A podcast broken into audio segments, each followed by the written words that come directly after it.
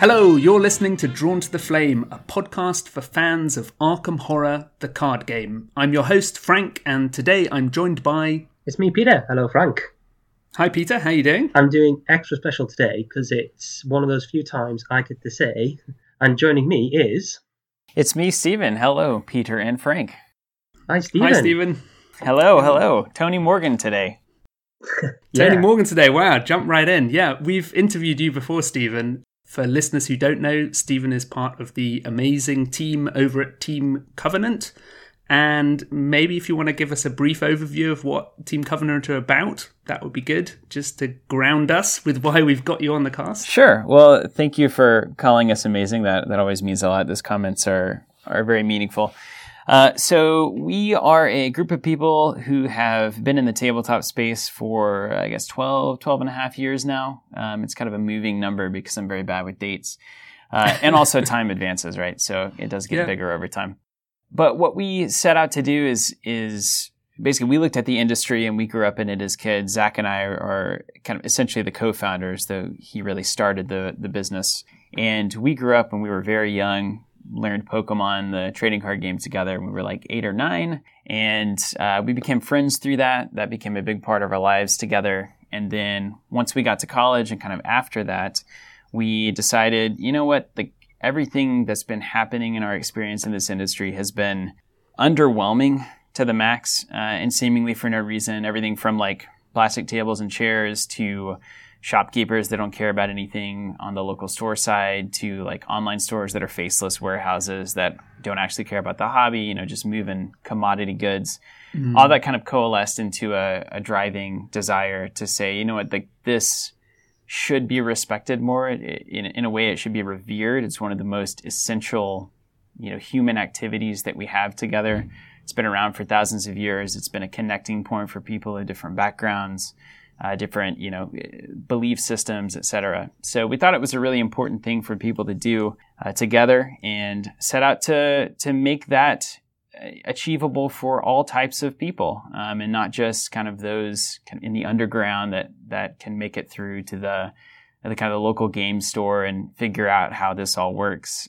So we opened a retail store. We we started an online uh, website and store with content and uh, selling spoils singles in the very beginning. Uh, so we started the website. A couple years later, we did the local store, and we've been here ever since. And so now we're really into the Fantasy Flight games uh, products. So we got into the LCGs pretty early, uh, and that has been uh, the driver of our subscription service, which is kind of what we've invested a lot of our time and energy in uh, here over the past four or five years. And then we also make custom components, uh, not the least of which are the Mythos line for Arkham Horror, the card game.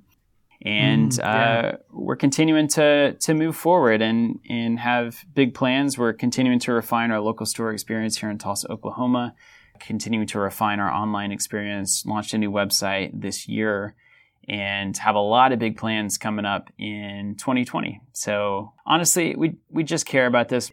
Uh, again, this word revered comes to mind, just revered experience, especially now that all this digital kind of isolation is happening. I think it's just so Mhm. important that we all get back to the table in some form or another.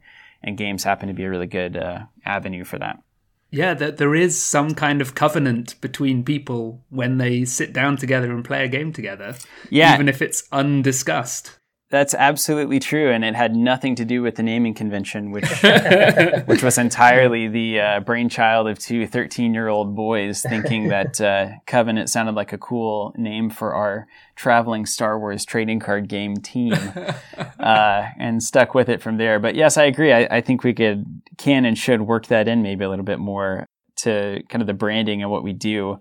It's just kind of hard to say Covenant without it sounding a little a little weird, you know. So maybe that's not great for our business, but I, I do I do respect that it means something very important, uh, and that that is shared across the table for sure. And we talked a bit when we did our previous interview with you, I think, about this the idea of what you were offering beyond, you know, just buying your stuff off Amazon or, or whatever.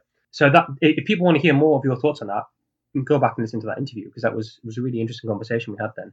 Yeah, I remember that being a, a great cast. I I think you guys are very thoughtful hosts, and uh, I just appreciate you inviting me on. So uh, thanks. Yeah, you should go back and listen to that cast too. Uh, it was enjoyable. well, we'll keep inviting you on if you keep complimenting my cast, there, Stephen. You know, roll us over and rub us on our tummies. This is great. That's right. Yeah. Hey, I, I, that's really how a lot of things work. You be yeah. nice to people who you appreciate and value, and then uh, good things continue to happen. So I, I, plan to keep doing that. And honestly, I, I talked to a friend. Uh, I, I said to a friend, a, a long-term netrunner friend of mine, that I was going to be chatting to you today, and he said exactly the same as my thoughts that, that Team Covenant and, and you, Stephen, were, were a big part of our early um, entry into that community uh, online as well. Because you put up, like, you had the, the videos you did, the, mm-hmm. the commentary you did. One of my favorite series was where you did the can't remember what you called it, Fight Night or something. Where yeah, you, we did. That was old. Got it. Yeah. Yeah, it was order and chaos. You did the the factions against each other. Uh huh. Mm, yeah. Wow. That feels like a blast from the past. We were on a wild tear back then. That's kind of the that's kind of the exploration phase of Covenant's content, and there was a lot of great ideas there. It, the problem, as you guys probably know more than anyone, is a lot of great ideas do not have the yield for the time invested. Um, you know, so yeah. for those video series, you're looking at 60 to 80 hours at least of production time, and it's like, I, I mean, is that ever possibly worth it? Yeah, mm-hmm. absolutely. yeah. yeah you know, because like we're also, it, it's been such an interesting journey to balance what we want to do with the reality of running a business and, and having the money there to do it um, and making the right bets. You know, when you're playing Arkham, it's similar. You you have to balance your time versus what you're going to spend versus the time it takes to make that money back so you can spend it on other things. And uh, so I always say that running a business, especially a business like Covenant, is very much like playing one of these games. You're, you're managing the same mm-hmm. variables. It's just a little bit bigger, and it actually means a lot more because if you do it wrong, you just you suffer. So rather than yeah. just losing. Yeah. so this is obviously why you folks are doing so well, being all absolute experts at card games. That's right. I mean, I, I hope so, I, and vice versa, uh, hopefully. But I, I have found that a lot of the skills are very transferable. So, how does Arkham fit into the Team Covenant business? Because it seems like you guys are doing well. Does how much does Arkham contribute to what you're doing and, and that kind of thing? Arkham is huge. It's huge for us. Um, it's a game. It's the first game that really took off in a very notable way for subscriptions, and I think there's a lot of good reasons for that. I mean, one is it's just the perfect fit for the subscription service.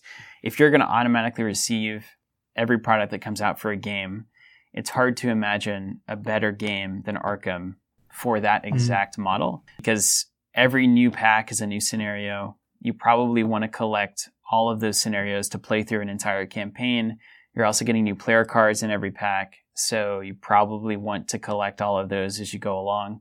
So, especially because we had subscriptions really in a good place before Arkham started, we were able to kind of get it out there early and say, rather than pre ordering and wasting time and putting money down mm-hmm. and all mm-hmm. of that, just sign up. We'll send you all these products automatically. We know that you want them. And then once somebody signs up, they stick around. I mean, the the steadiness of the Arkham player base, especially as it relates to subscriptions, which is a very relevant number that we have to say, like, okay, you know, what if this subscription has, you know, let's say five people and this subscription has 10 people, that's kind of a relative idea that we have for a player base. Mm-hmm. Especially among games that are similar, so that there's not a lot of difference between why why we would have a lot of subscribers here but not there.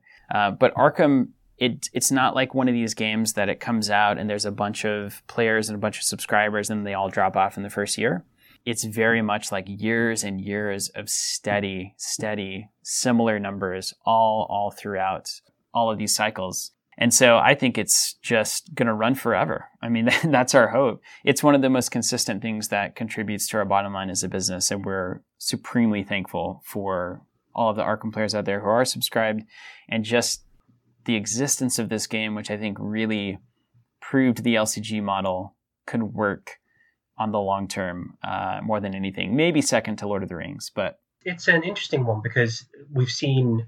I don't know whether it's a consolidation of the the competitive LCGs because we've seen Game of Thrones is entering end of life now as well, is it? Did I hear that? Mm. Yes, that is correct. Yeah. So competitive LCGs, we've got L5R, and Mhm. that's it. And and I mean and Keyforge as well, which which is a competitive card game, but not an LCG. Yeah. Um, and I don't know. One of the theories I've had, and I don't know whether this is backed up. It's not backed up by any research I've done. Whether there's a more limited pool of competitive players, and by having multiple competitive LCGs, you're, you're kind of splitting up the same pie into more slices. Yeah, that's that's a good conversation to have. Same with the cooperative games, right? With Lord of the Rings and then um, Arkham and now Marvel Champions. You you it's a good question asked there. But on the competitive side, I think you see it decline because it's realizing the limitations of the model. I mean, so the problem with competitive LCGs is you don't quite have enough excitement per release to keep people really excited over time. And competitive games rely a little bit more heavily on that level of excitement being high because to make a competitive game successful, you have to have other players wanting to play it. Yeah. I mean, you have to have them wanting to play it with different and unique and diverse decks so that you don't just clash against the exact same thing over and over. So you have to shake up the metagame consistently in order to give new experiences to players of the game. But then on the back end of that, once you get two years into a competitive Alienates LCG, new players. Yeah, you can't get in. Uh, Yeah. Like you, it's a nobody's gonna be like, okay, cool, I'll, I'll spend my three or four hundred bucks to get all of the cards that I need, including the, the triple core sets and all of that, just so that I can start playing and then have to continue buying over time, which is a lot different from, I mean, the reason that collectible games do well here is because you can pick up three packs and do a draft or a, a sealed event and not have any collection to speak of whatsoever and still play and have a Yeah. new experience, have an interesting experience. Mm. So the competitive LCGs kind of found to me a lot of the reasons that people settled on the collectible model or the randomized model. And the cooperative versions of these games eliminate all of those problems. If I want to start playing Arkham right now, I can pick up a core set and a cycle, and I'm not behind. Like I'm just yeah. exploring the story at the pace that I want to. All their releases stay relevant until the end of time, unlike a lot of competitive LCGs where there might be cards that don't matter as much anymore because scenarios are in everything that you're buying. And then they also don't need a fevered pitch of excitement because I think a lot of us get together once, maybe twice a month, run through a couple of scenarios, three or four, continue a campaign, and then meet again. And the excitement is from getting together and playing through a campaign with a character that we've built rather than necessarily needing new cards to have arrived uh, so that our opponents can build new and exciting decks that challenge us in different ways. Um, so, because the enemies are static and the story is ever evolving, you don't need Arkham to be at a fevered pitch of excitement uh, for it to be relevant. And I think that's a really significant breakthrough and difference in the cooperative and competitive space. I'm, I'm just nodding along, Stephen, because I, I couldn't agree with you more on all of this. And doing the, the podcast has really opened my eyes to the different kinds of player who play Arkham. I mean, we Frank and I have run events. Uh, I've run a couple of events, and you meet people at all those events where where normally you'd be, you know, if it was a competitive game, you'd have the hardcore tournament people there. Mhm. It, when we do events, there's so many people who you know who've never played with strangers before, have never sometimes never played with other people before yeah, absolutely. o- only played with their, their partner or one of their one of their children or something like that around the kitchen table. Mm. So it's Yeah. it's really it's bringing in a different audience. Yeah, and I think that's another reason that subscriptions for us do so well is because this is not. First of all, you're not going to find a lot of local stores that are like, ah, Arkham is the key to my business, right? So, Yeah. so if yeah. you walk into your local game store, you know the chances of you finding every pack ready to go that you can walk in and buy the next one that you need is very low. And also, you don't need to go find new players over and over over time to get a new experience. That's the game is bringing you that. So you can stay with the same two or three friends that you play with. It's more like a board game group in that way. And you can buy your products online or through the subscription or, you know, however it is that they're available and, and easiest to get. And, you know, it's a kitchen table experience. I mean, I, we have the game store here. We have our store here in Tulsa. I still play at the house of one of my friends because it's just like that environment is very conducive to Arkham. We can relax. You know, we can uh, sit there and and have some good food, some good drinks, and uh, you know, explore a story together. And I I think that Arkham has some very unique advantages um, as a model in that kind of a way. Mm. I'm thinking of all the emotions you touched on there, the contrast between competitive and uh, cooperative. I saw that there was a new player just today on one of the Arkham Discord channels who just bought the core set and the first deluxe. Yeah. And my feeling towards that person was one of excitement for them. You've got so much. It's like it's great. You've got so much to discover. You're going to be in, for, and and I was comparing that feeling that of back when I was playing competitive games more. When a new player turns up, there's that for me there's that feeling of slightly of sympathy for them that they're going to get smashed for a while it's so true you know it's like you're just it, this is not you know and certainly the way i like to play um, netrunner say is i would play core set only with a new player just to make sure that the playing field was at least a little bit yeah. level, but it was still massively uneven because I knew all the cards yep. and this new player didn't. And they'd play a few games and they'd be like, wow, you keep hitting me with that Tollbooth or whatever it yeah. is. It's like, well, yeah, because I know that you're going to run here in a turn's time because you're not finding anything in my hand. So I put Tollbooth, you know, whatever it Absolutely. is. And so there's like, there's all of these, um, broadly speaking, negative emotions around getting involved in a competitive game, mm-hmm. even if you're you love it and you're excited by it and you love the challenge of it. Just buying in late can be really intimidating in that way. And for Arkham, yeah, I think it can still be intimidating to buy in late, but there's not players out there who are going to crush you on your path to filling out your collection or things like that. It's absolutely true. Yeah, and in the competitive LCG, I think have fully realized this and honestly, I think Keyforge probably was a response to that. Yeah, uh, I was about to bring Key- up Keyforge as well. Actually, it's about as perfect of a competitive game that you can imagine that wouldn't suffer from all of the problems of the co- competitive LCGs and would try to eliminate or limit some of the problems of the competitive uh, collectible card games without losing a lot of the appeal that the collectibles bring. And same with the LCGs as well. So it's trying to find that perfect middle ground. I think they've done a really good job. Uh, mm-hmm. Because, you know, like I play Call of the Archons Keyforge, you know, buy probably 10 to 12 decks, have a good time with it, play it very casually. Um, generally, the way that I play it is we've got like 20 decks here. Let's choose two at random, play them together, put them back in the pile. Yeah. Uh, so it's more like a cube draft almost. And then I don't mm. I don't really touch Age of Ascension. I play a couple of games. I maybe pick up one or two decks. And now uh, Worlds Collide is coming out, the third set. There's some new houses. I'm going to be able to walk in and pick up one or two decks, play with everybody, uh, whether it's uh, locally here or casually, or my brother who's got a box uh, actually sitting on his desk right over there. he just had a baby, so he's he's not playing Keyforge for a little little while oh, no, he's bought himself a box of decks to celebrate. Yes, he actually child. He has a Keyforge subscription, which is really cool. So, um, you know, he just gets twelve decks every time a new set comes out, and and he opens those and plays them with his wife. They just stay at home and do that, and then you know, six months later, a new one shows up. But you know, I can jump right back into Keyforge. There's not this massive backlog of things I've got to collect to to be relevant mm. again.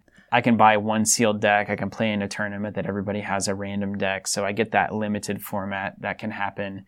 I can also try to choose my favorite deck. So it's kind of that constructed feel where I can come in with something that I genuinely care about and I think that is something unique to me. And I can bring that in and see if it's better or worse than what you've done. And, eh, you know, it's just kind of all of those different factors. They've done a pretty good job of trying to eliminate a lot of the pain points. Uh, and mm, yeah, I think what we're seeing with Keyforge is because it's so easy to have learned the game once and get back in whenever the moment strikes you or the set is right, you have players that are essentially just on the back burner and then all of a sudden can spike into the game whenever they want and then can go back to kind of back burner, casual, do something else. And then when a new set comes out, they can come raging back in. I think I played, would we play about two or three games of Keyforge, Frank? Yeah. I mean, it wasn't many, yeah. and it was way back sort of beginning of this year. But I could pick up a deck tomorrow and pretty much remember how to play. So yeah, if, yeah. if, if you know if one of my friends grabs a deck, I could be like, well, I'll get one as well. It's only ten quid or whatever, twelve quid, and then I can have a game of it.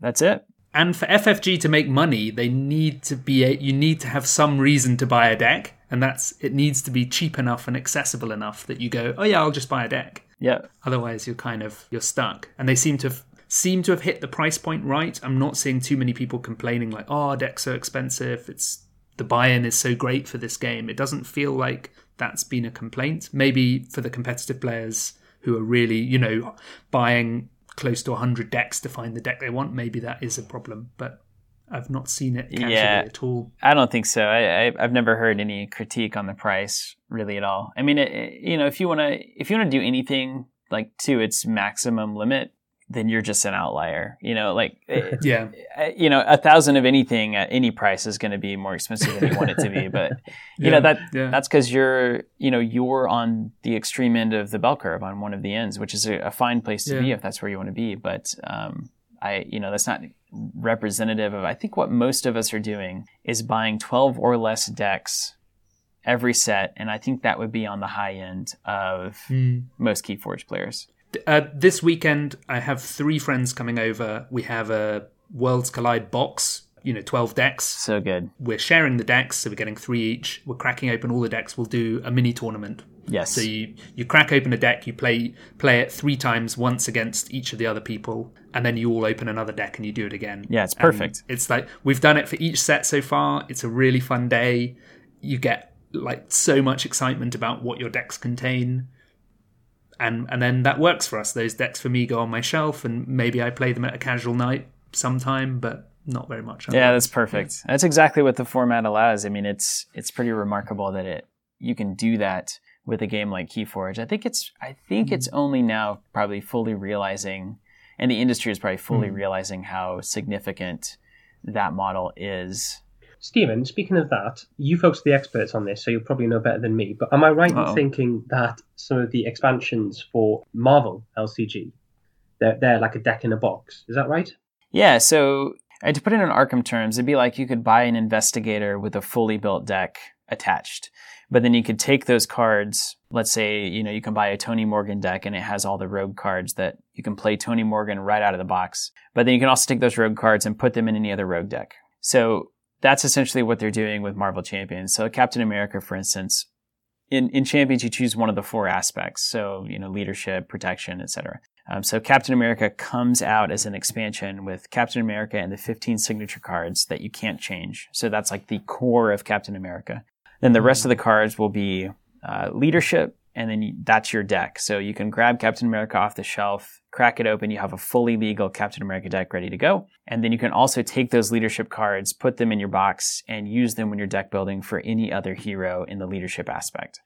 Um, right. So if I want to play Spider-Man leadership, now I can take all of Captain America's leadership cards, and they act as essentially you know choosable cards when I'm in deck building. You could even put one of the other. So I guess the core set comes with half a deck worth of all of those those faction cards, right? Yeah, so you you can build four decks out of the core set. They did a really good job of basically saying here's five heroes and four aspect card pools. And if you take one of these heroes with their 15 signature cards, you combine them with all of the cards of one aspect and a few neutral cards, you're basically there. I mean, that's like a fully functioning deck. Mm. So you can build four fully playable decks right out of the single core set as long as you don't need three of a certain neutral. I think there's like basically they designed it where if you take one of every neutral card in the core set, all of the aspect cards, and then the heroes cards, that's one fully functioning deck, and you get four of every neutral. So basically, you have one of every neutral card in the core set, and then as long as you're not like you know, and you don't really need to, uh, honestly, like there's like a card Haymaker, pay two, do three damage.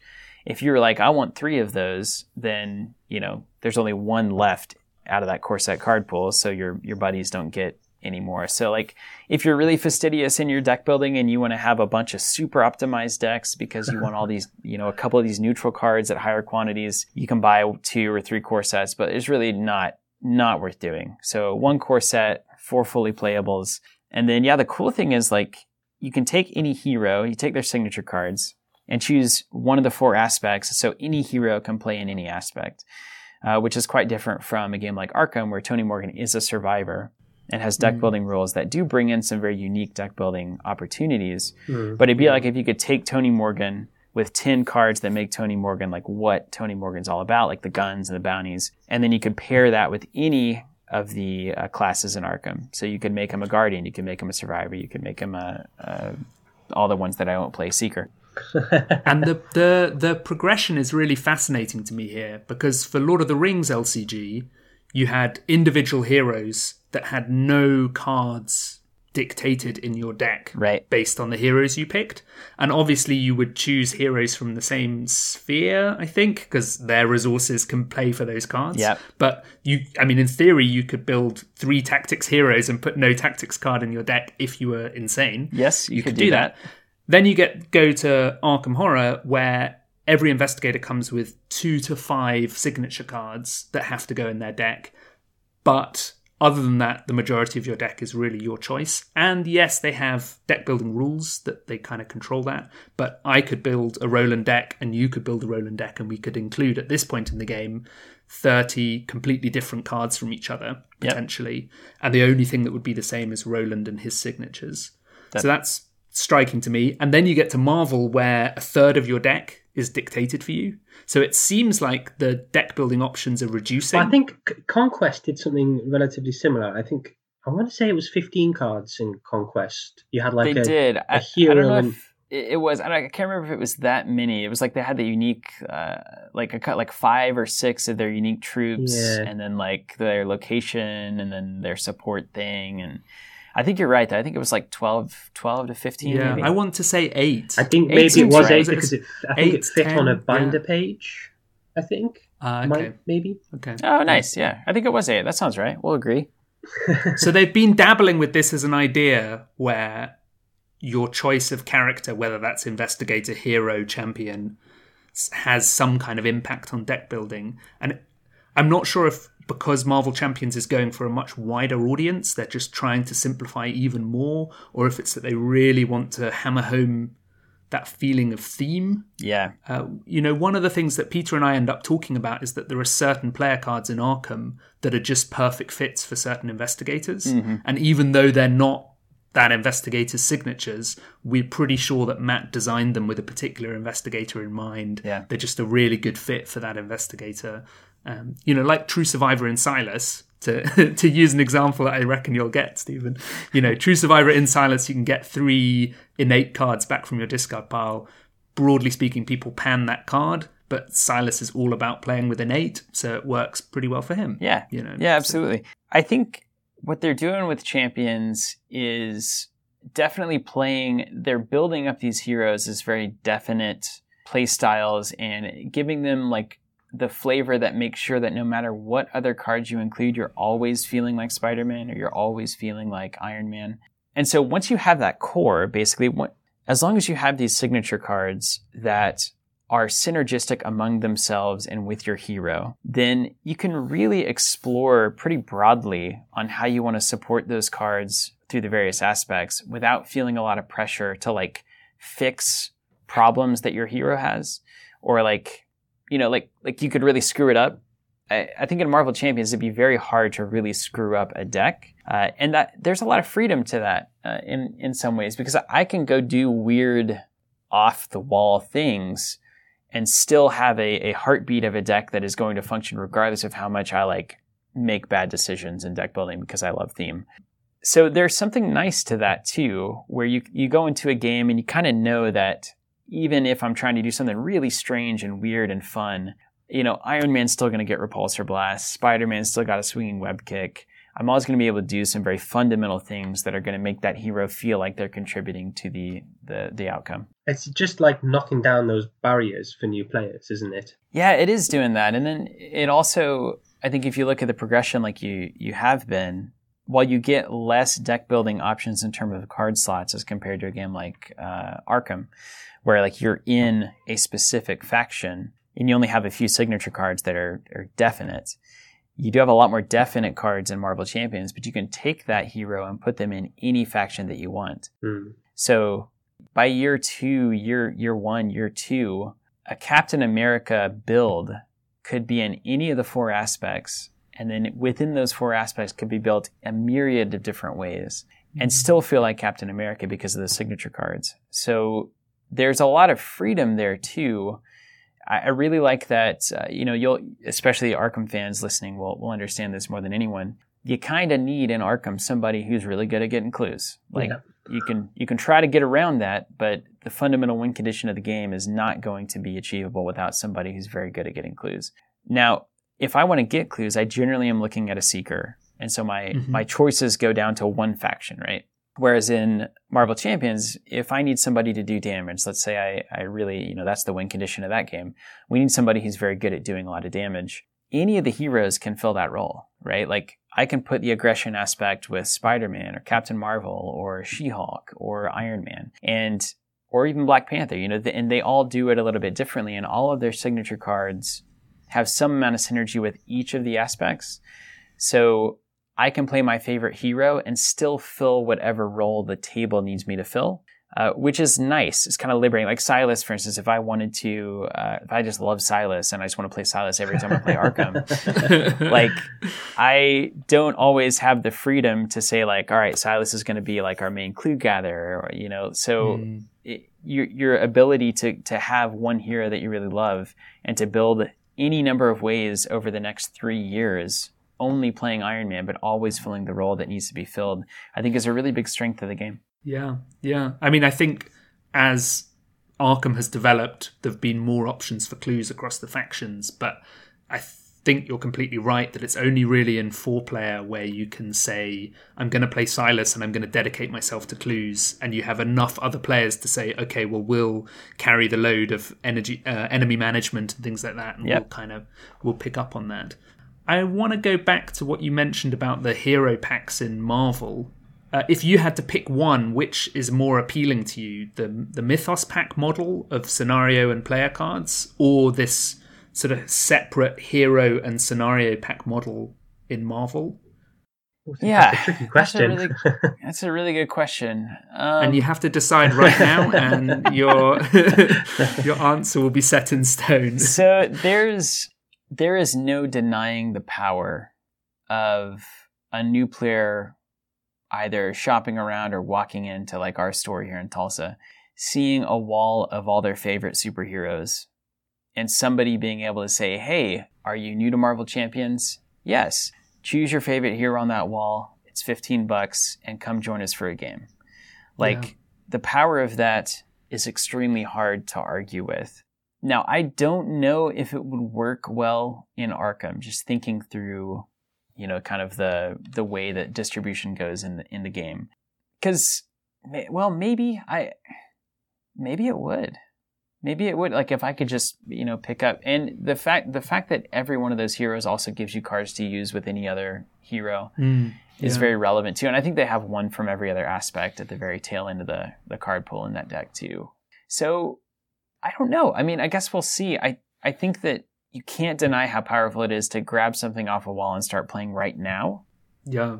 That eliminates a lot of the barriers that are going to keep people out of even a, a foray into a deck construction style game and kind of Peter has mentioned this to me a couple of times, in fact. It's the same thing as Keyforge. You you turn up with your friends and someone says, Oh, we're playing Marvel Champions tonight. You can you can buy a deck immediately and be involved in that in the way that you just can't with other games. In the way that, you know, even going back to Netrunner, you couldn't unless someone has built a second deck to give you you couldn't just grab a runner deck there wasn't such a thing yeah. that you could just get off the wall and and, and in fact you know it, because it's marvel because of the ip you can say to someone pick your favorite character and that always yeah. gives them a heads up or a head start on how to play that character so you're saying oh you know mm. here's iron man what you want to do is build your suit and everyone's like right well i know what i'm doing then i'm finding yeah. the bits of my suit and I'm, I'm setting them up Now, here's here's the question though on on that front. I mean, something I've considered is would would Arkham be better served as a deluxe expansion is just the entire cycle of scenarios. It's just enemy cards and scenarios. And then the monthly releases are player cards in the form of, in this case, a new investigator with new cards, mm. uh, and maybe a couple of cards for every class, so that there's a reason, you know, to continue to pick it up. I think there's a lot of business sense in that for FFG. Uh, one of the checkpoints of any release that that you should probably have on the on the whiteboard is is this relevant to the entire player base?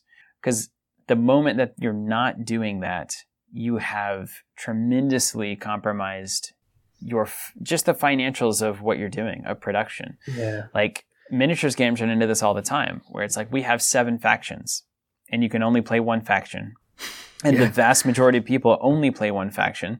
And so one seventh of all of the time and energy and, and production that goes into their entire line of models, only a seventh of your player base in the best of times is interested in that. Yeah. Yeah. And like, yeah. I, as, a, as a business, you just got, you cannot do that. That's why we see even Crisis Protocol is moving into a, a scenario here where you can play villains and heroes. You can construct your force in any way that you want and then also they're including team tactic cards and uh, like scenario cards in every release to make it relevant to every player right uh, godtier is doing this as well yeah this this sat really uncomfortably with me for l5r that they wanted to encourage clan loyalty mm-hmm. but their clan deluxe expansions included cards for the other clans yeah mostly they weren't so but like I felt like there was just a tension there between saying support your clan, only play crab, only buy all the packs for the crab cards, but then saying, oh, but if you're a Phoenix player, you probably want to buy this crab deluxe, even though you don't. Sounds like sushi now. Even though you don't play the Crab Clan at all because it's got two Phoenix cards in it. Yeah, and and I that made me feel really uncomfortable. Like, not that I've played much L5R at all. I haven't haven't bought any of it. But I just thought, on the one hand, you're saying like the the miniatures idea you said, pick a faction, and on the other hand, you're saying, yeah, but every release sort of has something for you. Yeah. And you've got to make money, I suppose. Like, it, I think it's a financially motivated decision. But as the price point gets higher, it just sits poorer and poorer with the player base. Like, the best example of this is like the huge ships, I think it was, in X Wing. And like mm. the huge ship expansions were like 100 bucks. Yeah. And they had like three upgrade cards that you could use, very good upgrade cards that you could only get there that you could use on your normal X Wing games. Yeah, I, I remember this. And even buying I don't know whether it was the fact it was a miniatures game, but when I was, I had to buy, oh, what is it, Prince, whatever he's called. I had to buy that to get one card I needed, and then try and find someone else who wanted to buy this model for me because I didn't play the faction.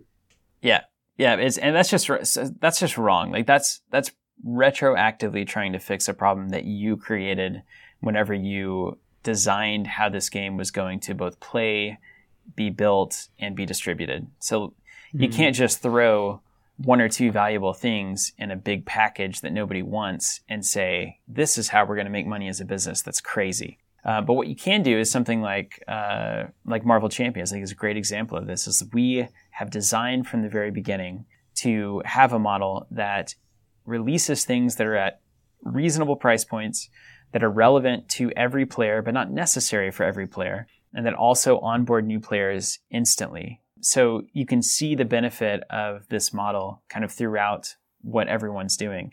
Now, you know, if I only want to play protection and Captain America comes with all these leadership cards and one protection card that I want, that's still a little weird. I mean that yeah, you know, that still yeah. feels a little awkward. But it's not quite as bad as kind of yeah. putting that Hail Mary out there at the hundred dollar model and saying, Yeah, now everybody wants this, right? And the game isn't saying you can't play Black exactly. Panther. Yeah, so you could always use the, the, hero, no matter what the other cards. So if you have one protection card, you know, and yeah, Captain yeah. America comes with leadership, you can still play a, a protection Captain America, can't you? Oh, yeah, absolutely. Yeah.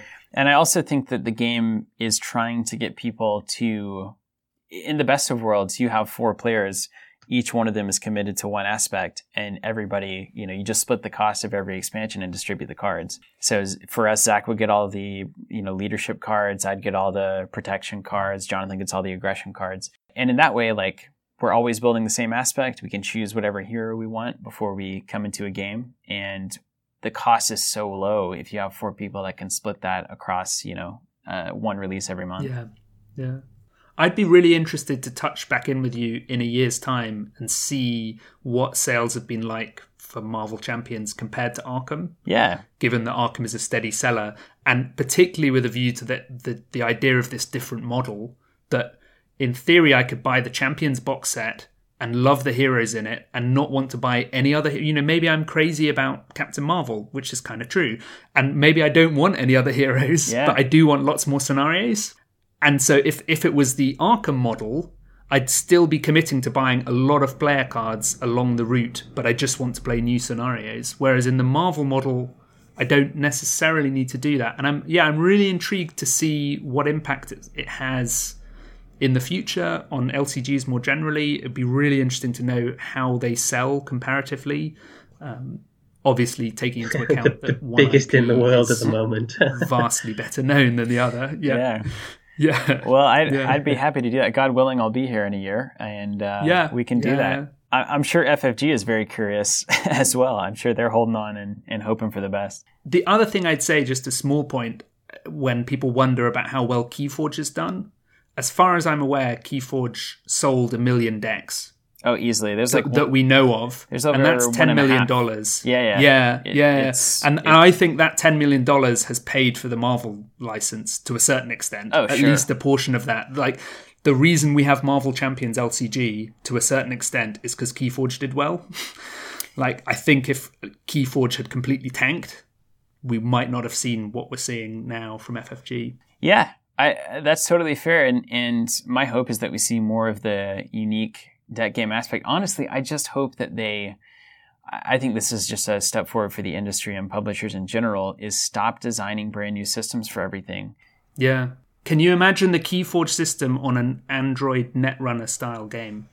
I it's hard. So yes, I can imagine that I get essentially a a random deck that there is no essentially runner card, or maybe that's a separate thing. Mm. But like I'm the runner, like me playing the deck is yeah. the runner, and I get a random assortment of hardware and icebreakers, and you know it's it's I always have a barrier breaker, I always have a code gate breaker. You know, it's like I have yeah. the the algorithm controls for, it, and then I have events and resources, and I think it would be phenomenal to feel like you are entering a random runner in this post, you know, sci-fi kind of world who's just trying to make their mark. And like you have yeah. to figure out how best to use the tools at your disposal instead of creating this perfectly efficient and optimized machine, which I think is more reminiscent of actual hacker reality. It's like you don't always have the best tools. You don't always have things go yeah, your way. You... You've got to figure it out. And same with the corp. Like how cool is it to just like you've got random defense systems and ice and you know credits and all of these different things and you're having to piece together with the things in my hand and the things in my deck that is also random. Like i'm getting you know essentially i'm getting instructions from the ceo who's seven levels up yeah. like hey stop this. And i'm like trying to use everything i've got and i'm making phone calls and i'm trying to stop this hack. Uh, i think it could work brilliantly. I, I see it i could see it working with a vast majority of, especially the competitive LCGs that have uh, since uh, not you know gone away. Game of Thrones is a great example of this too.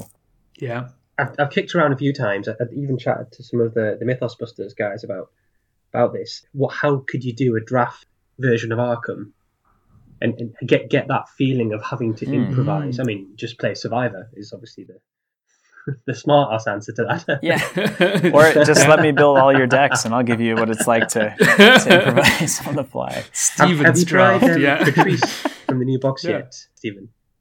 No. Okay. So actually, is she the one that draws at the end of the turn? That's right. Yes. Like, yeah, she draws. Yeah. No. Patrice is the kind of investigator that I look at and it just scares me because it's like it's it's so different from the norm that yeah. I I get nervous. It's same with the the painter where you you can oh, choose.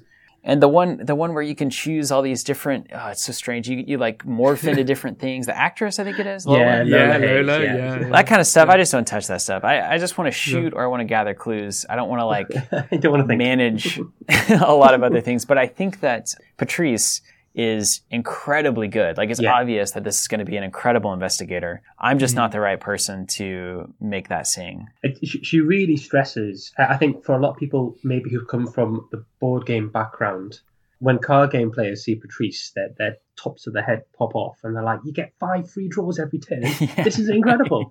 a lot of people they struggle with that idea of the cards in your hand are just there to be used, and you know yeah. they go in the bin.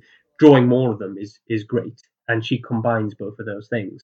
So pitching those in for tests, for icons on every test, uh, and then getting five more at the end of the turn really hammers home some of the key points about card games. She she's really good. I've played her a few times now. I didn't think I was a dogmatic player, but I found her deeply unsettling because what what it made me realize is that I had I had like built I'd attached value to cards that I didn't realize they'd attached value to.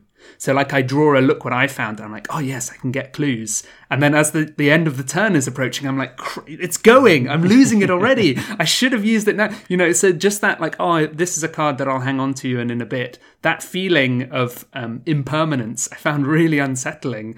And then I was thinking, wow, am I actually a really rigid player where I like to know what's in my hand and I like to control it? You know, and I was thinking you know, we we often mention Silas with you, Stephen, but one of the things I love about Silas is how much cards jump in and out of his hand. Yeah.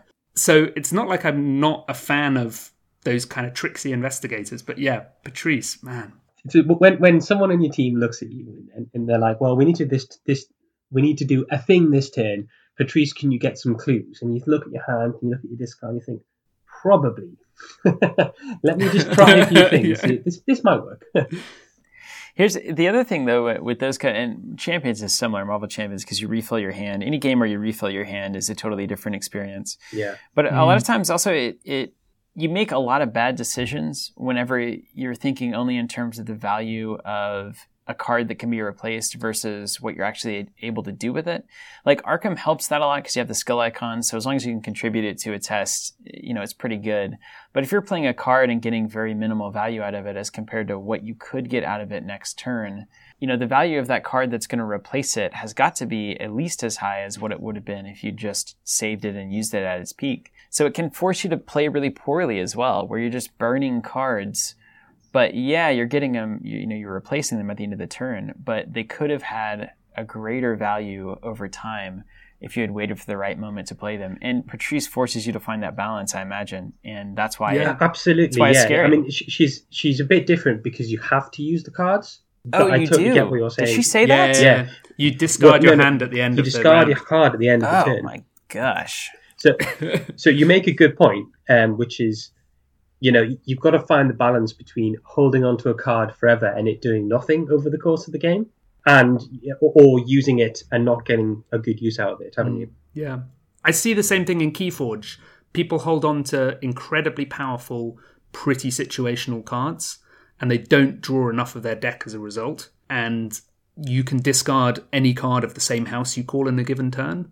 And I often that's my tip to a newer player it's like don't be afraid to discard things that don't yes. help you in the next couple of turns. Absolutely. Because holding on to that uh, miasma to stop me forging a key in three turns is is three turns that you could have had an extra card each each of those turns. Yeah, hundred percent. When we played, and I noticed Ben was using like because event cards will give you Ember, right? Yeah, normally, normally, yeah he was using event cards mainly just for the Ember. Yeah, as economy cards. And I, I was when we played, uh, I was just holding on to these cards, waiting for a good chance to use them. Yeah, but yeah, maybe that better use is just to cycle through your deck. Yeah, get the Ember for the for the instant boost. Yeah, sometimes you got to burn them. I mean, that's the uh, those games are so different. It, it's it's just a totally different experience. And in fact, I like it a little less. Honestly, I I I feel like managing hand size is a factor and a variable that I find to be fulfilling because it's it's just another piece of the equation that I'm having to pay attention to.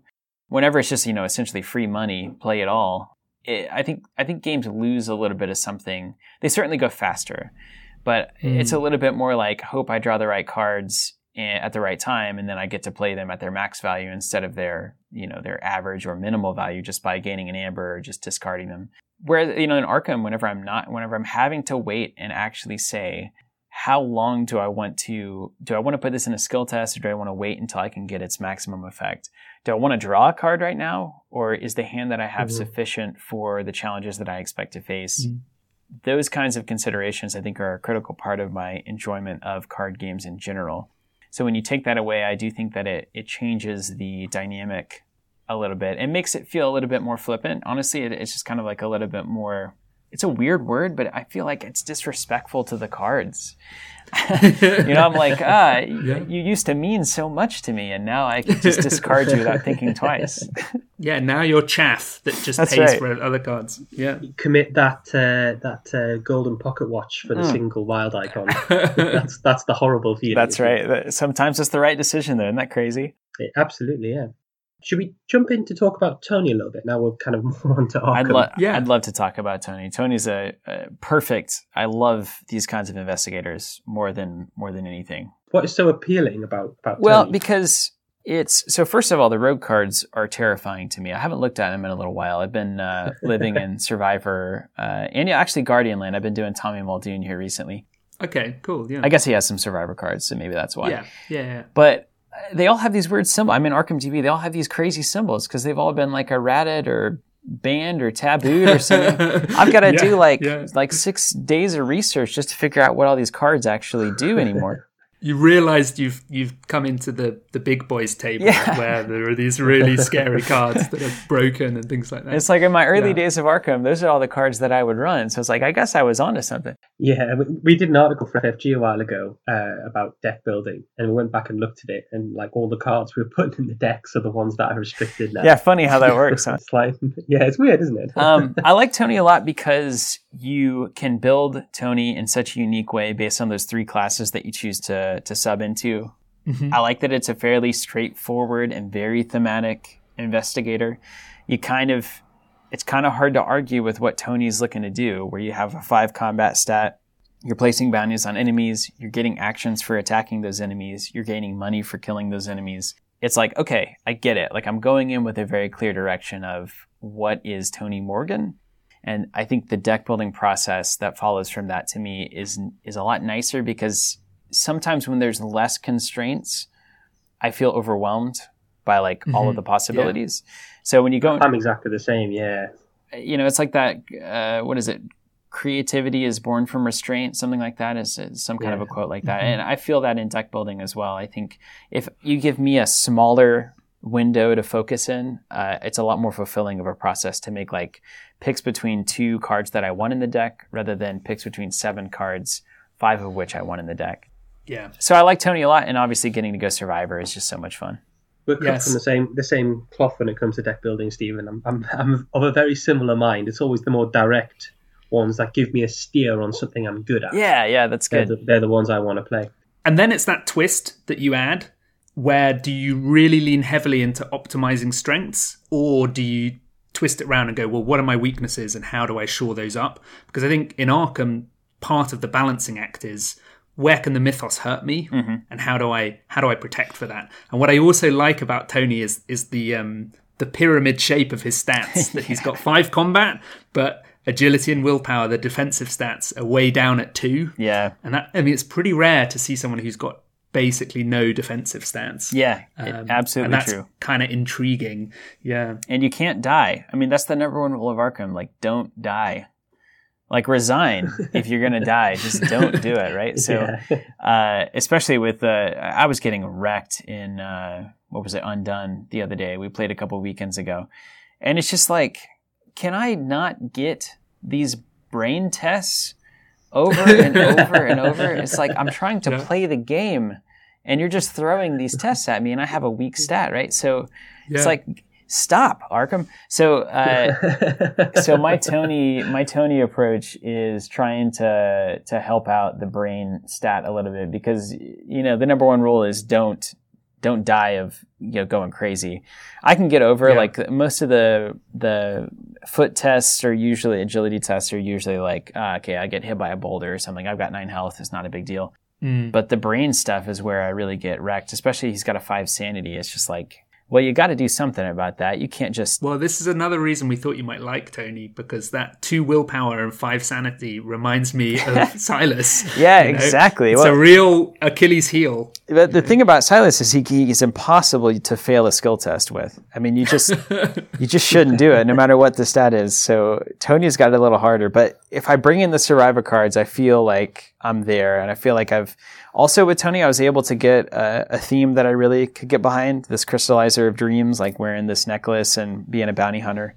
So, uh, you know, I was off to the races Ah, on that. more, more enemies, yeah, because because the crystallizer puts into their enemies. Yeah, that's what got my attention on it first was like, okay, I, I want to be killing it. So the way that I look at Tony is like, if I ignore the Colts, first of all, you're never going to play them both at the same time. Just get over that right now. Like that's not even a reasonable thing to do. We were t- Frank and I were talking about this the other day. It's it's an it's the ability you least want Yeah.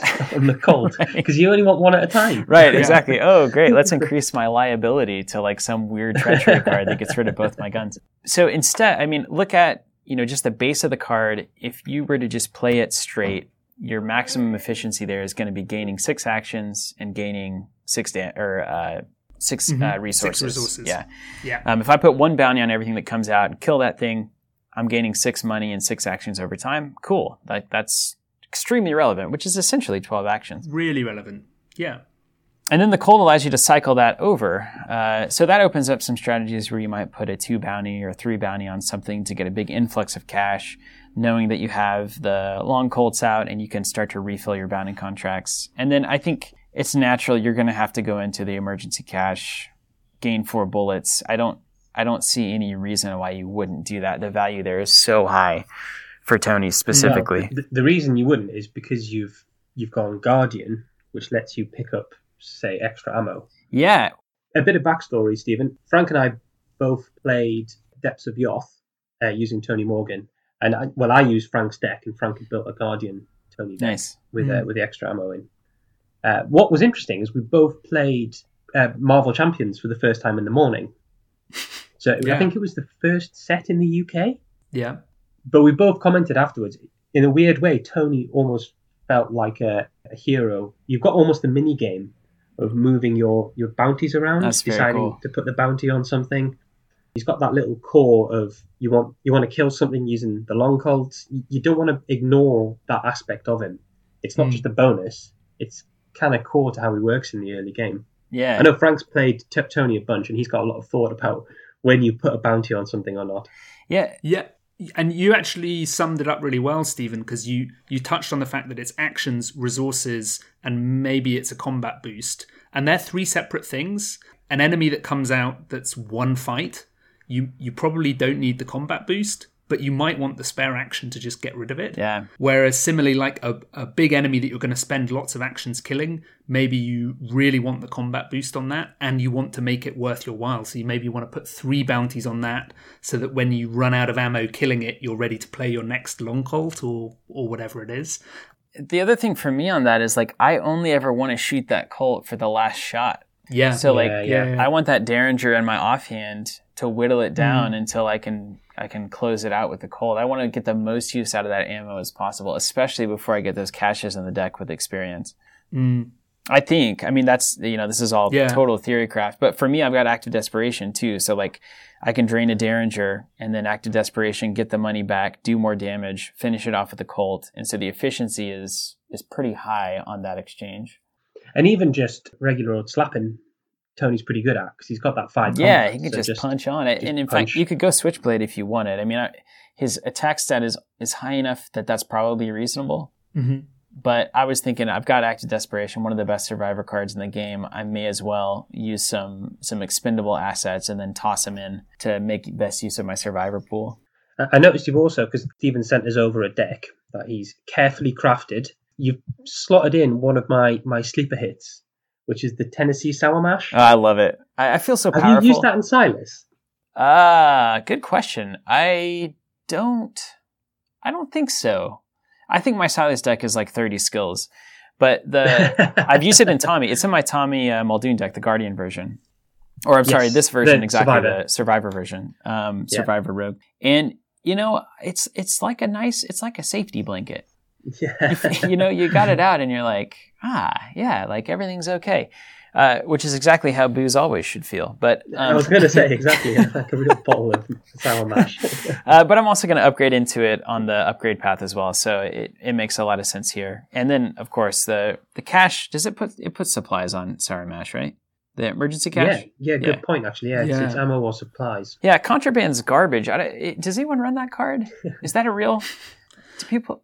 Stephen, you're out. You're out the loop here. There's there's all sorts of meta decks that use like Frank. Remind me how much ammo someone got to with contraband. Oh, In, we did. um, I mean, I personally have got to 28. But like, but then what? So, so well, so Stephen, there's a gun that you spend ammo and it gives you a combat. Oh yeah, that Uh, that thing, yeah, the, Thompson BAR. or whatever. Yeah, yeah, fine, yeah, the fine. BAR. So it starts with eight. You you contraband it twice or whatever, like boost it up, and then it's like a controlled machine gun burst that whatever the size of the enemy, you just spend the exact number of ammo to kill it. Yeah. Oh, you're three bullets worth. That does sound pretty busted. I, I take that back. Yeah. Rat Rat shows up and like Leo's just there spraying bullets all around the place. for for this deck, uh, I think the cash is a better choice for me at least. I'm going to break your heart on this. The emergency cache level three only places supply tokens, not ammo It doesn't place ammo. no. Is that true? Yeah, sorry. Yeah, so if it was someone who wasn't Tony, you could place the supply on Venturer, who's a Guardian. Oh, maybe ally, that's that what I was then place it into ammo. Yeah, which unfortunately Tony can't do because he can't take Guardian assets. I'm I'm back on contraband then. Yeah. nice. Thank goodness we sold. yeah, you on let's it. go. Yeah, I'll swap it in right now. That's a that's a much better much better swap, and that makes a lot of sense. Actually, I was thinking like, Okay. how is cache this good? Like four ammo for zero doesn't make any sense given all of the Our cards that I've listeners seen. wouldn't wouldn't forgive us if we'd let that slide. Yeah. yeah. Thank you. All right. Well, I'm, I'm glad to know that. So what I really like, even uh, I like you've got so you've gone for the crystallizer, Yeah. which to remind people that's when you you play an event, you can then commit it to a test. hmm Yeah, you store it. You store it on the necklace. You can store Yeah. up to five, and then you can commit those to skill tests. And you've also got double double in here. Yes. So you've you've packed this deck full of events, and you're you're getting double use. You're sort of getting quadruple use out of them because you're playing it. You get you play a second one with double double, and then you also commit the card you've doubled to a test later on as well. Absolutely. You'll, you'll also notice that most of the best, in my opinion, the best survivor cards have double skill icons. So Yeah, Mm. I did notice that. pretty much everything in here is a double icon, live and learn is a wild. You know, it was tough because I wanted to include lucky, but it doesn't have any skill icons, and I was like, you know, no, I'll go with oops instead. It's got the double, uh, it's got the double fist. I feel like Tony can often find himself with two enemies in in the same space. And of course, oops, you know, resolving twice. I think you resolve it twice with double double, right? So you could do failed damage to the same enemy twice. Is that is that oh, true? God, Off the top of my head, I'd say yes. Yeah, yeah. Yeah, because it's like say you play it again, so I I don't imagine that you have Yeah. to redo this like play of like how you play Yeah. it. oh man, yeah, that, that that's quite a spicy spicy tech you've got. There. Hey, thanks. yeah. So that that was the thought. Is like Crystallizer Dreams is in. Those skill tests get boosted because they get boosted. Cigarette case is going to be more effective drawing cards, trying to get me to that long colt. Backpack is again searching out. I've got twelve items at least in the base build, and it's searching out the derringers, the flashlights, the long colts, the sour mash, of course. And I didn't have anything else to put on my body, so I figured that was a fine uh, a fine thing. I've got Dario in here, and that's fine. I mean, uh, it's it's fine it's going to buff your will stat a little bit, which is helpful. And honestly, this Tony version, and maybe I don't know if it's just mine or if it's in general, I think is a fine clue gatherer too. I mean, Mm. Dario gets you to four on the book stat, and then you've got a number of cards that are going to boost that skill just by putting them in. Like Intel reports, great example. You get those. Yeah, yeah. You get to discover clues with the money you're making off your bounties, and then you get to throw it into a test for plus two. Trigger your lucky cigarette case, assuming that you're drawing a reasonable token out of the bag.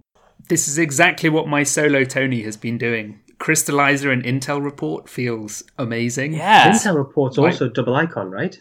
Yeah, Yeah. yeah, yeah, So buy a clue for two, and then the next time you investigate, you investigate at a five because you're committing it. So Absolutely. it's just, it's like all of the good things of that card getting used. It's really nice. Yeah, I think it, look what I found is the same way, right? Where it's like because your stat is a three, that actually I think puts you in the threshold where failing failing by two or less is pretty reasonable on most of those mm-hmm. tests. Yeah. Especially you got a flashlight. That allows you to gain two clues, throw it onto a crystallizer, and get plus two to your next investigate. It's really strong. Oh, Yeah, and could could really you do as well? Sorry, you've got live and learn, and oops and double double. So you could do you could attack double the oops to do t- two sets of attack to another enemy or location, and then Then live and learn the original attack, Yeah.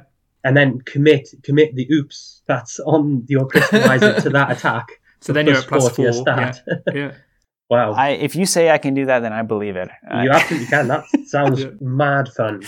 yeah, yeah, that's the Yeah. idea. And uh, live and learn is just probably my favorite card in this entire game. There's nothing better than not failing something. Mm. That's that's some free life advice you get from me as well. and even better, I, did, I, I just realised how much fun it is with those do something if you fail cards as well. And I don't know why I never thought of that. I was playing Patrice the other day and I managed to get two clues off a off a high shroud location with and then live and learn to get the third clue as well. So look what I found, then live and learn. Yeah, that's beautiful. You gotta love Yeah. that. Yeah, absolutely. Yeah. Can I ask you a, a question about? Uh, so the upgrade path that I'm on is is very Hmm. questionable. I was just kind of throwing ideas at this. What do you think about moment of respite? Like, I like the idea of healing through horror and drawing a card, potentially doubling that to. I only have five, so like, you know, if you have four damage, you could full heal, draw two cards, and then you get plus two on the crystallizer. I have always hated this card, but for Hmm. some reason in Tony, I'm just kind of nervous. So I feel like maybe it's a good use of uh, spending that experience and then getting those two icons on the crystallizer to make it even better in the future. Do you agree with that? Is that true? Uh, it's it's definitely possible. Yeah. uh, Wow. The other card, I, Wow, the other card I'd mention. well, I agree with you that it's a it's quite a lot of XP for a card like that. The other card I'd mention in Survivor that's a really nice fit is Perseverance, Yeah, it's Yeah. which is also two two willpower icons, and it's level zero. And it does a similar-ish thing that when you're at that really dangerous point with your sanity and you're about to be eliminated, perseverance, you know you're going to be able to cancel up to four horror in one go. Um, so my solo Tony that became a really important card because like other t- otherwise you're just eliminated scenario after scenario. You know you Yeah. need to basically he basically makes you have nine sanity for a very small window, which is important. well, I say why not Yeah. both? Yeah. Yeah, you could go both. Exactly. Yeah. I think that's where I am. The place I like moment of respite is in Agnes, especially. Uh, but then again, maybe she packs a lot of other horror healing as well.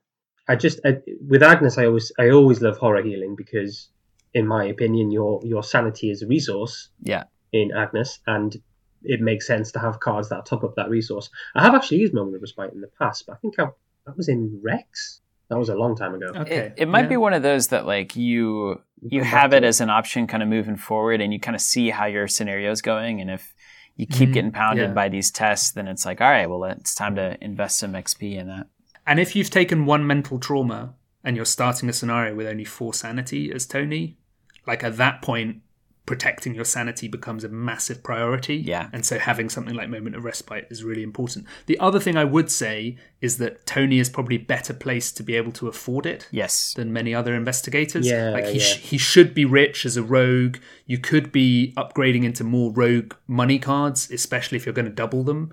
So then playing paying three for moment of respite is like chump change for him. Yeah. he, he doesn't care in the way that paying three in in say a guardian, they'd be like, oh, this is pretty pricey to stay alive. what do you think are the best upgrades in rogue for tony i don't think any of the level one survivors are worth taking it's like all of the Mhm. exile cards it just doesn't work with my strategy Yeah, I presume you would exile it instead of discard it, which means that you wouldn't put it on crystallizer. But I'm just yeah, I think so. I'm just a simple Arkham player. I you know I don't I don't follow every Drawn to Flame podcast, unfortunately, where you tell me all of the sweet hacks that I've been missing out on. What? You've not been listening to every episode? Yeah, that's fair. That's fine. What's striking about Tony is all of his off classes give him access to cancellation if he wants it. hmm So in Guardian, you can go on the hunt and you can go looking for enemies rather than taking treacheries. And then in Survivor, you've got Test of Will, which is cancel a treachery. And in Seeker, you've got Forewarned, which is if you have a clue, cancel a treachery. Is it have a clue? Yeah, have a clue, cancel a treachery. yeah. yeah. So so he has access in all of his secondary classes should he be interested in that. And maybe that's something that depending on what your sanity's like, if you're starting to to panic, that's an option. That is a good option. Um, yeah.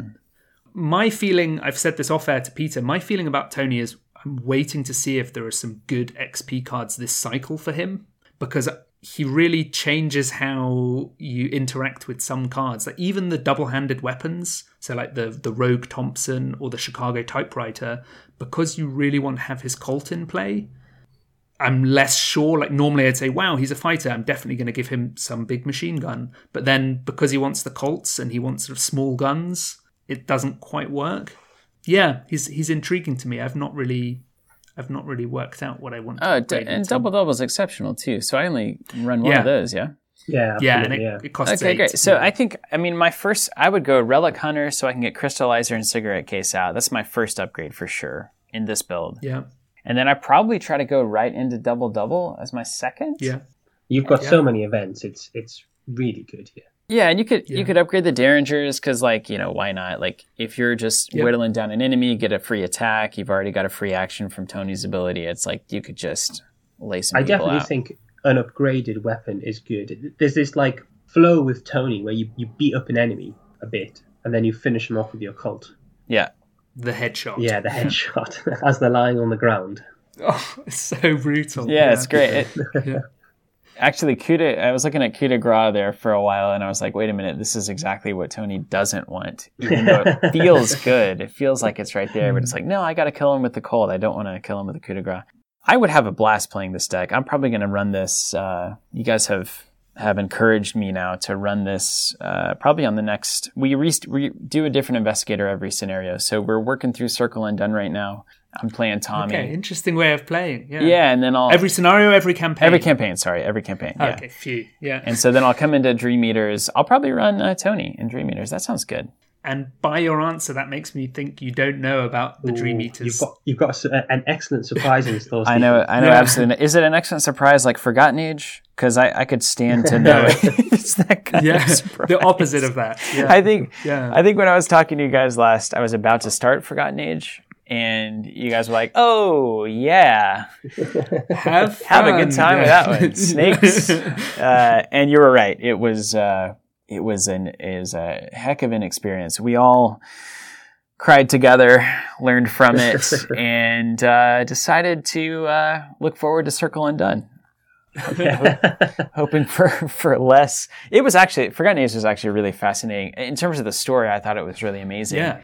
But man, it, it was grueling at times. I felt like I was just getting wrecked. You felt like you were in a jungle without appropriate supplies. Yeah, I, I definitely felt that way, and I'm not convinced yet that that is why I play games.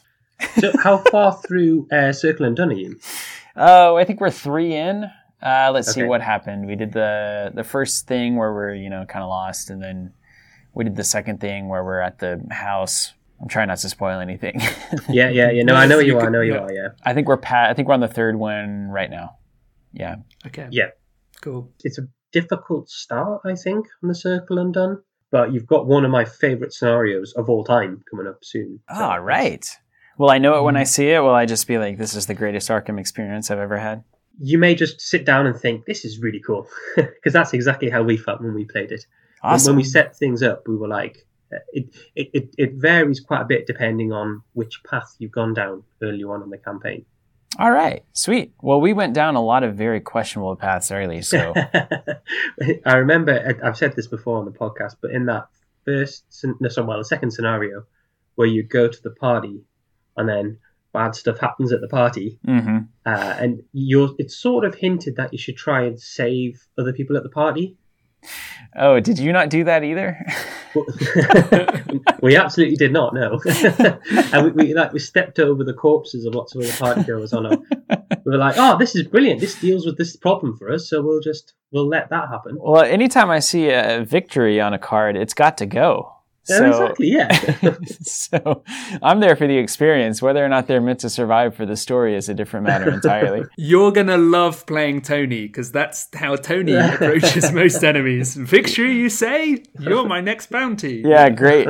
I'm I'm ready. I, I'm actually really amped to play this deck. What what what did your Guardian and uh, whatever the other version is? What did they bring Seeker. differently than Survivor? Like I feel like Survivor I was able to bring a lot of these double icon uh, skills that were actually also really good cards. So I like live and learn. Oops, you know, perseverance. These are just like classic. If things are going wrong, they're not going wrong anymore. Cards. So Survivor, I feel like, is really good at leveling out your odds and kind of how your game goes, so you're not as swingy. Yeah. And then I got ac- Shoring up mistakes. yeah, exactly. Like, look what I found. Of course, like, oh, I failed that, but actually, it's better. And then Act of Desperation is just incredible at getting resources back and also doing some damage before you finish them with the Colt. What What does the Guardian side uh, bring to Tony? Like, what did you guys do with that? So for my money, the Guardian really shows up. I guess you could say like the fundamentals of Tony. You Yeah, can yeah. take prepared for the worst to grab his guns, uh, which is good. You can take extra ammo to keep them stocked up. You can take on the hunt, which lets you pull out enemies, bounties, uh, and then I think yes, uh, take the initiative obviously as well is is a really great card for anyone who might struggle in the mythos phase because it lets you kind of ace a willpower test at one point. That's that's super reasonable. I passed over that card because I was like, "Uh, this is too conditional."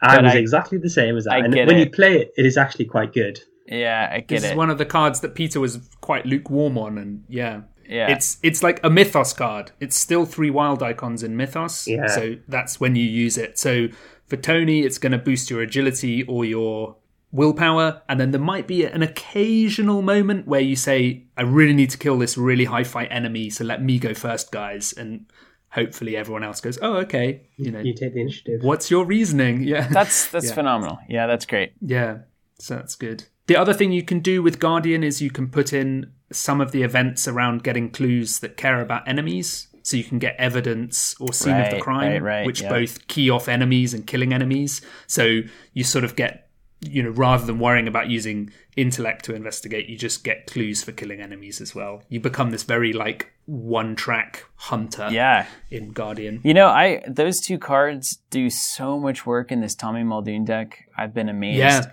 Because Yeah, yeah. basically, what I do is drag enemies around and they beat on my stuff, and then uh, I get them where they need to be, like high shroud locations with evidence and scene of the crime, and just set that up for later. And meantime, Yeah. they just like reload Becky for me whenever they take those opportunity attacks. It's just like of all the investigators that I've played, at least Tommy seems the most reasonable at like dragging enemies around, taking all of it, soaking all of that damage and the opportunity attacks, gaining benefit from it, and then being in the right place for an evidence or scene of the crime. I think it, Yeah. it, it's a challenge. A lot of people will be like, "This this card is great for stopping me from dying, or you know, for soaking up loads of damage." But the, the challenge is always to turn that indestructibility into into tempo or some other advantage you've got in the game. Yep. Uh, it's very easy to say, "Oh well, you know, I'm not going to die from things hitting me." It's fine, but how are you going to win? Yeah. Uh, and I exactly. think- Yeah. Tony, you know, sorry, Tommy has got a few tricks to do that. Absolutely. What about? Uh, oh, and you got prepared for the worst in there, don't you? You, you could do that to Yeah. search out the Colts. Exactly. Yeah. Yeah. Yeah. Yeah. For the Colts that you're not going to play both of them at the same time, Yeah. you could search to have them in hand. Never. Yeah. D- double, Yeah. double, double, double that. Prepare, prepare for the worst to get both goals. Well, yeah, that you then play one at a time. Yeah, right. That, that'd be nice. Uh, Yeah. What about uh, what about Seeker? A seeker, yeah. On th- this is really fascinating. This to is me the puzzling because- one. Yeah, so I did a straw poll a couple of weeks ago with patrons of the cast, and I said, if you're playing solo Tony, what secondary class do you take? And overwhelmingly, people have said Seeker. Yeah, that would make sense. You got to do both if you're solo. And then I had another patron say to me, I'm really intrigued by Tony because the majority of decks for Tony published on ArkhamDB are Survivor or Guardian, and there are barely any Seeker decks out there. And that might be that solo players aren't publishing their decks because they just play at home by themselves. They're sort of, maybe they're not engaged in the conversation at large, maybe. It might be because the people who publish decks want to publish what they think are weird Tony decks because they've already tried Seeker and decided not. But it, it's sort of really intriguing to me that people are saying definitely play Seeker with Tony, particularly for solo. Yeah. But then I'm not seeing actually too much talk about it. So I grabbed a list of all the events and skills he could take and I sent it to Peter and we had a chat about it. And it's it's a really intriguing mix, isn't it, Peter? yeah, yeah. I think there's just some useful cards you take. That was the best I could I could put it. So you, Mhm. you maybe you take working a hunch, but as discussed, we've also got intel report. So is that really like a, a hot pick? Shortcut Yeah. is always going to be good. You Yeah, know, always. yeah, a- free a move. card. Yeah. And inquiring mind, it's also just a good card. Three icons. An inquiring mind is a is like take the initiative. It's a conditional three icons, but with a different condition. There needs to be a clue on your location. But that's that's often the case. And maybe if you were playing Seeker Tony, you you really care about your positioning. So if you're worried about taking a nasty treachery, you make sure you end your turn with a clue on your location. Yeah. And may- maybe if you're running working a hunch, you're then grabbing that clue fast as soon as your turn begins and moving on. You sort of he maybe just ends up being very mobile and kind of quick at doing things. You know, you could also be taking deduction in there. Yeah. Uh, so then you're investigating at a four and getting two clues potentially. But it, it he is it is funny because you, you don't want things like mind over matter because you don't want to use your intellect in place of your Absolutely not. No. combat. You don't want things like I've got a plan because you don't want to use your intellect to attack. And then there's a few seeker events out there like knowledge is power and yeah, sort of ones where it's like, well, he can't take any tomes, so he's not, he's not interested. Oh, truth from fiction is another one where he doesn't really want to add secrets to things. So Can, can he take so any no. cards with secrets on them?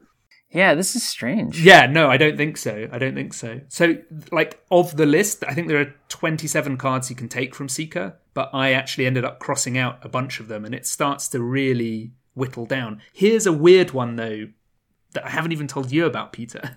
So, one of the things with Tony is you can end up with extra actions because you get the extra actions with your bounties, and because you're a rogue, maybe you get an extra action from the Derringer, and you might not always have a great thing to use those actions on. If you're playing in multiplayer, you could run guidance in Tony. I was, I was, I knew you were going to say this. I don't know how I Yeah, knew, but yeah, I knew you were going to say it. So, uh, Stephen, you maybe don't know, uh, like guidance, broadly speaking, people don't really play it because you're trading Yeah, a card and an action to be- give someone else an action. Yeah, but that's because nobody understands the power of teamwork.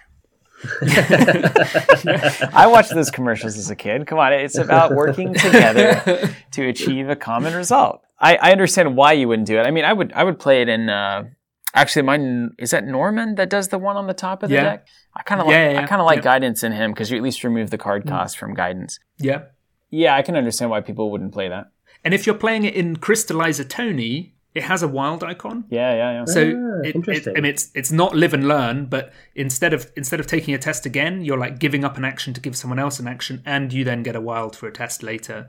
Crystallizer is really nice for for taking the the low benefit of committing cards and the high benefit of playing the events and combining them. Yeah. As long as you can do in in a particular order. Did you guys all take Crystallizer? Was that a key part of the build? Uh, the deck we ran in Depths of Yoth, we took Lucky Cigarette Case as the accessory and didn't take Crystallizer. And then my solo deck, Crystallizer was kind of the cornerstone Nice, nice. to do exactly as we talked about. Yeah. Intel report, buy a clue, and then use it to investigate afterwards. Cigarette case makes bank in the Tony deck with the five combat. yeah. It was, it was so good.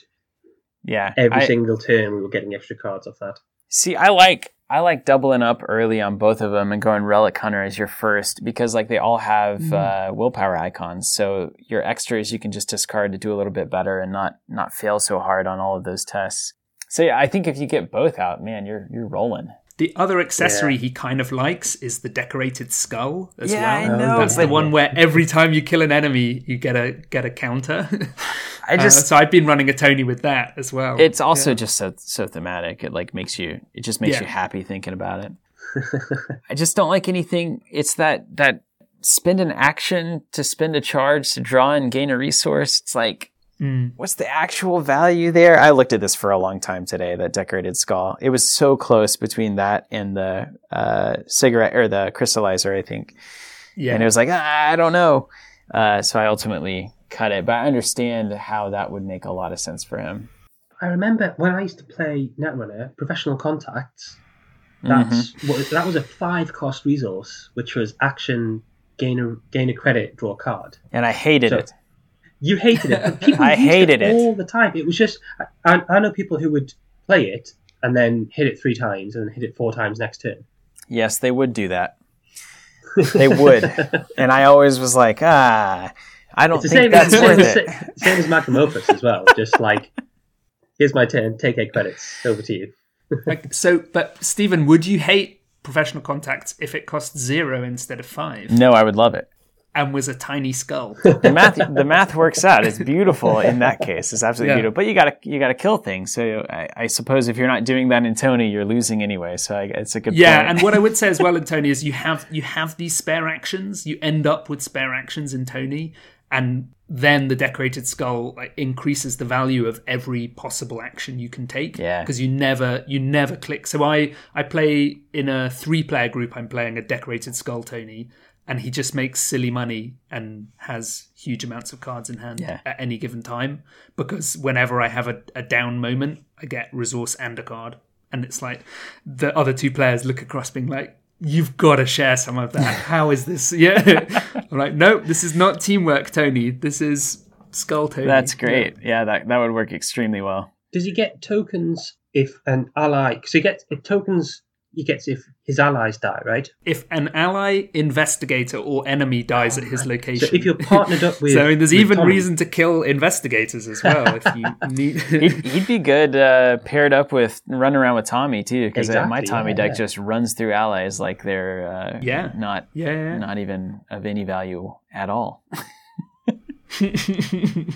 we didn't really get anywhere with Seeker because it's I'm really in, I need I need to try it and it's really intriguing me how it it's sort of almost like maybe good stuff Tony it just shores up a bit of weaknesses adds a bit of efficiency doesn't necessarily lean him in any particular direction Yeah, I'm really intrigued by it those decks can be Yeah. super fun too. I always like the kind of more adaptable decks that can do a little bit of everything. Mm, yeah yeah yeah yeah exactly Um, we've got a quick question from one of our patrons, if that's okay, Stephen. Yeah, sure. So I don't know whether you know this, but the the new standalone pack for Arkham, the um, is it called Murder at the Excelsior? Yes, Mhm. that's correct. Yeah. That was designed in conjunction with one of the chaps from uh, the Mythos Busters podcast, who is Uh, the, that's cool. the other Spit on the Floor uh, uh, Arkham podcast. Yeah. Do you guys like I'm just fight? shaking my do you guys, fist. Do you guys Yeah. fight and stuff? Do you It's have the blood feud. Yeah. we had one one episode where we did a quiz, us versus them, and we won. And we're so we're the holders of the chalice, Yeah. and we have to arrange to have a quiz again. But as long as we keep postponing it, we remain champions. That's a great So- strategy. What our patron would love to know, Stephen, if you could pick a theme or a setting for an Arkham standalone expansion, what would you pick? Oh, that's a good. That's a really good question. Um, Mm. so I would default to something that was made known to me a couple of years ago. After I think my brother told me this. We've been role playing together for you know since we were like six and seven years old, and he he said one of the things that I always know I'm going to get whenever you're like creating a world or creating a campaign is you really love the idea of like isolation and desolation.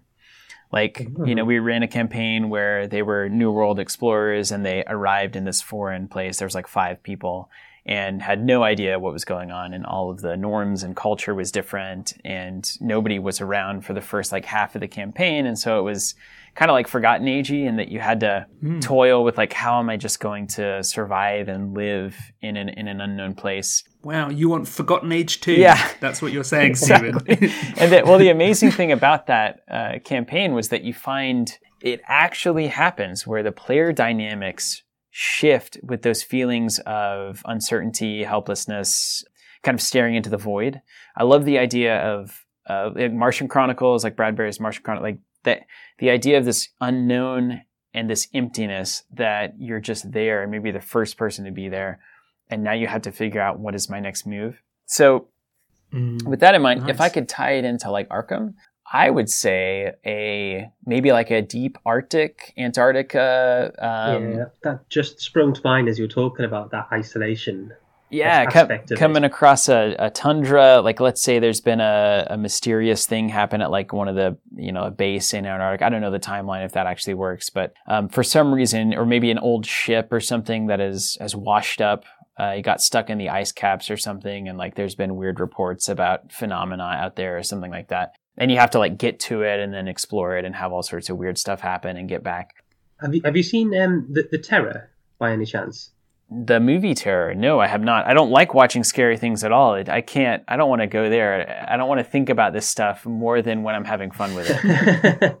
There's a TV series called The Terror, I think uh, AMC, and it's about the, the Erebus and the Terror, which were the, the two ships that uh, tried to discover Ooh. the Northwest Passage and got stuck in the ice, and then all the crew disappeared without a trace. there you go. I mean, that we there's the scenario. Yeah, We've done it. And I love this because it includes the sea as well. Yeah. It, People might not know, but you're crazy about the sea. See, you're seeing a theme. How, how about this? Yeah. I, so I think that tension we were talking, like tension between humanity and your loss of sanity, kind of in the absence of that. So maybe Mm. maybe you could do a mechanic where if you end your turn with no other investigators in your this would suck for solo. If you enter turn with no other investigators in your location, then you have to do like a sanity check Oh, or like this take is a horror. beautiful. Yeah. Yeah, so you, Wow. you kind of hook Tony on like a five turn clock Yeah. before any scenario eliminates him. yeah, solo is not good for that.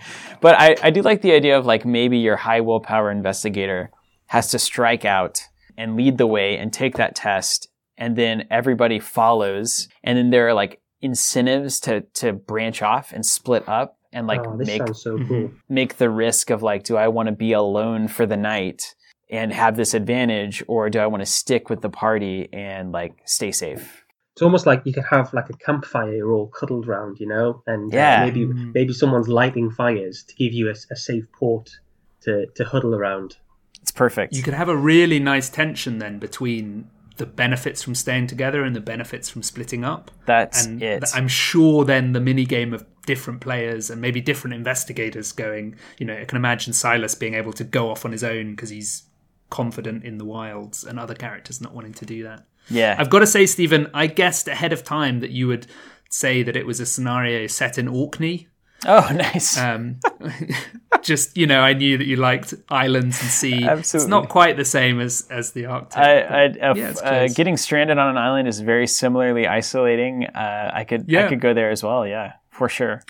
hey, but also before I get out of here, have you guys? So I think I'm onto something here, and I want to know if other people are onto it on this Norman Withers deck that I've been thinking about. Is ev- Okay. is anyone else playing Norman Withers with uh, Open Gate? Oh, I haven't looked at him since uh, Dream Eaters came out, but that, You got to look at it. could be fun. Right, okay. He gets five uh, five of the arcane cards.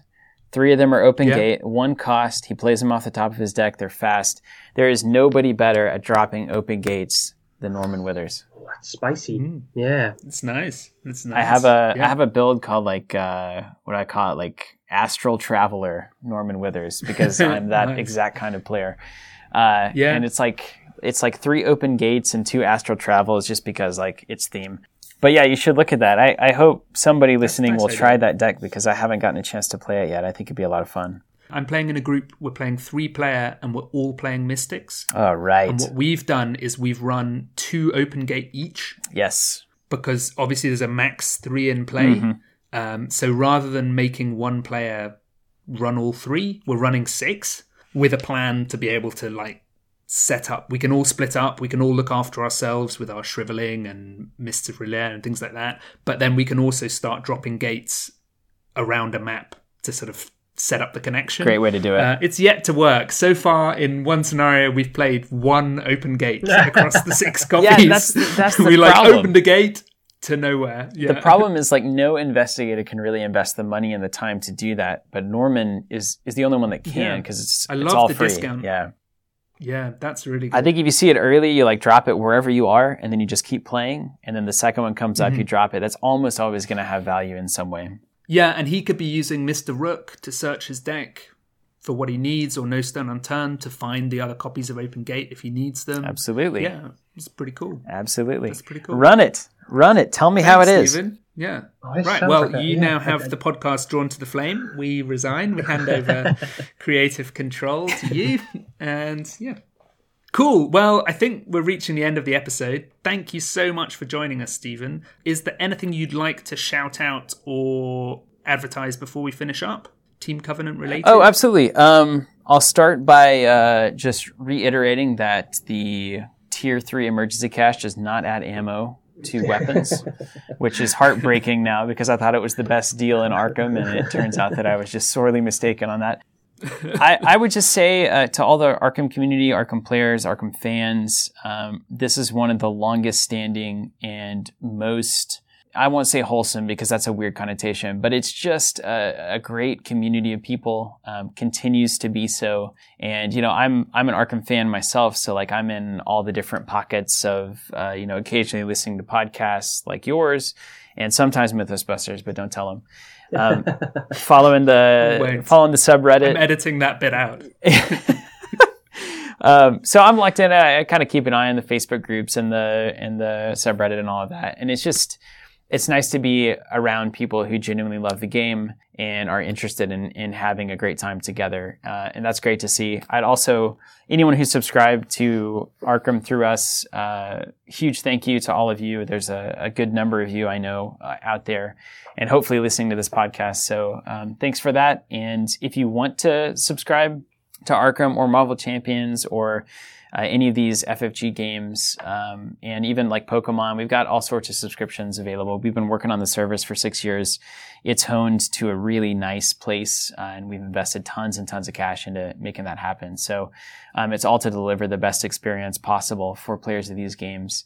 And if you'd like to know more, teamcovenant.com is our website. Basically, you can subscribe to any releases that you want. So that's like uh, in Arkham, you could do the deluxe expansions only, or you could do deluxe expansions and mythos packs, or whatever however you want to slice it, including novellas and scenarios, which are notoriously just dropping randomly and yeah. with mm-hmm. no yeah. rhyme or reason. Um, like hen's teeth able... afterwards as well. So if you, if oh you see them, people just buy them. Yeah, exactly. Um, so we've been aside from Deepgate, which was a really a, a giant uh, flare up on our end, and really, um, you know, we we went to the mat uh, on that one. We actually delivered on that Deepgate subscription. I think like a year and a half later when we finally wow. got supply. So we were basically like, "Hey, here's the deal. This has gotten allocated. It's it's never happened to us before this is the the scenario. If you want to try to find it elsewhere, let us know. We'll refund you. Otherwise, you can stay in the queue. And there's a decent number of people that just stayed in the queue for like a year and a half. We were able to finally send them that book when it came back in like forever ago, um, forever later. Not to say. trivialize that, but was that because you were hoarding copies of Deepgate because no. of how much you love science? Not at all. In fact, the, the the saddest story of all here is that I think I had to go on a competitor's website to buy my no. own copy of Deepgate because we didn't have any, and obviously we're going to send them to subscribers before any of us get a, a copy. Um, so I actually did that, and that's how I got to play Silas. And still to this day, we we won't tell Zach that. yeah, and I'm still waiting for that harpoon and net, and they just won't put it out. It's driving me insane.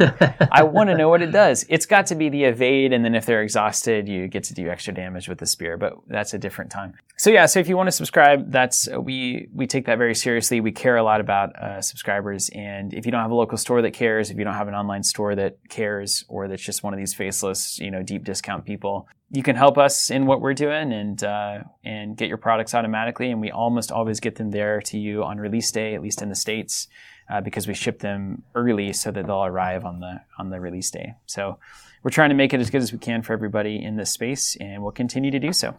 Awesome. Thank you very much for all you do. Uh, you can also get in touch with us. We're drawn to the flame podcast at gmail.com. We're drawn to the flame on Twitter and Facebook. We're also on Patreon, and you can also buy Drawn to the Flame merchandise on Design by Humans. So just go and search for Drawn to the Flame on there. Peter, how can people get in touch with you? I am Unitled everywhere. That's U N I T L E D. So I'm on uh, Twitter and Reddit and Discord and various other places. How about you, Frank? I'm FB on Twitter, that's EPH underscore BEE, and then I'm around the place as Zooey Glass or Zozo.